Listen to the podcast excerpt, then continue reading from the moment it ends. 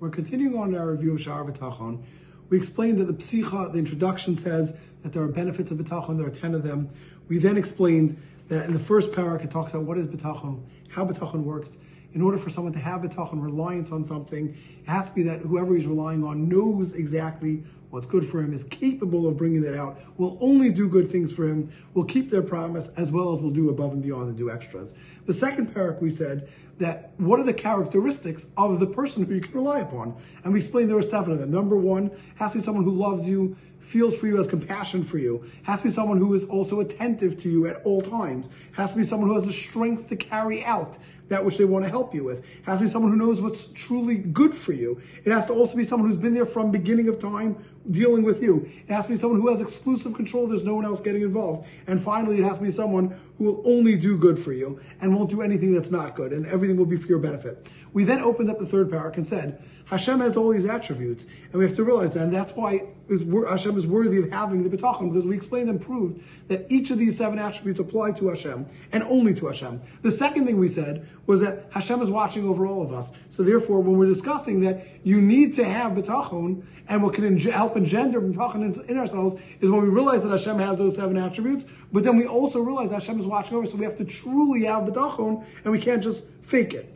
We explained then that you have to have to engender proper bitachon. We have to understand and internalize that you can only rely on one person, which would be Hashem. If you rely on two people and you have a combination, neither of them is going to truly be able to help you because it's a shared job. Then we said that if we follow through and we follow the mitzvahs of Hashem and avoid the averos of Hashem, He's going to want to help us. So we're going to work on being a better Eved Hashem, being a better servant of Hashem, and then we completed with that we have to realize that every single thing that takes place is from Hashem.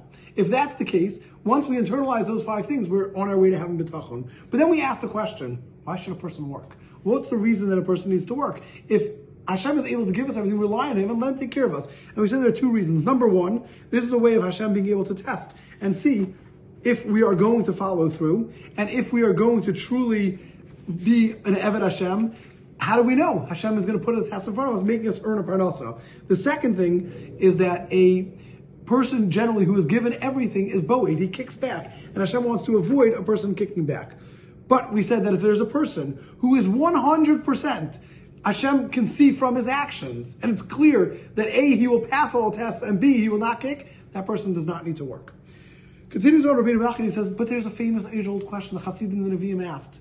Why is it that we've looked and we've seen that tzaddikim sometimes suffer and Reshaim sometimes do well? If the truth is that if you could look at a person and see, and Hashem can tell this person's a tzaddik gamur, why should he need to suffer? Why should he need to struggle? And why on the flip side does a Rasha succeed? Says Rabbi Bachya, there are five reasons for a tzaddik and and six reasons for a Rasha. And again, these are not exclusive, these are not constant. That's why the Nevi'im never discussed it. But to make us happy, Rabbi Bachya says, let me help you a little bit to be able to build your bitachon and not be lacking as a result is. And he says every single unique, every single situation is unique, but I'm going to try it anyway. And why do I say that? Because we have to really go with the answer of Those things are hidden. Those are for Hashem only. As well as believe in Hashem and say, Hatzur Tamim Pa'alo. God does everything perfect. But to be able to help us out, he gives us answers. He says the first thing is, by a tzaddik, maybe he had an old Avera that he had done. If he has an old Avera that he did, Hashem wants to punish him in this world so he has a complete and perfect Olam Haba. Next, even if he has a perfect in this world, he never did an Avera, maybe Hashem is giving it to him, so he will have extra Olam Haba. The third thing is to be able to teach others that they can look and say, look at this tzaddik, he's suffering, and still he's a proper Eved Hashem. You can also do it. The fourth one is when a Rasha sees the tzidkus of this person, Hashem can punish him more, Hashem can show the Rasha, look at this person, what a tzaddik he is. And fifth, and the final answer to explain why a, why a tzaddik sometimes suffer is that he never stood up against a Rasha. If there's a Rasha who's doing bad things, he should have stood up and fought with him. Now, on the flip side, a Rasha, why does he have good things?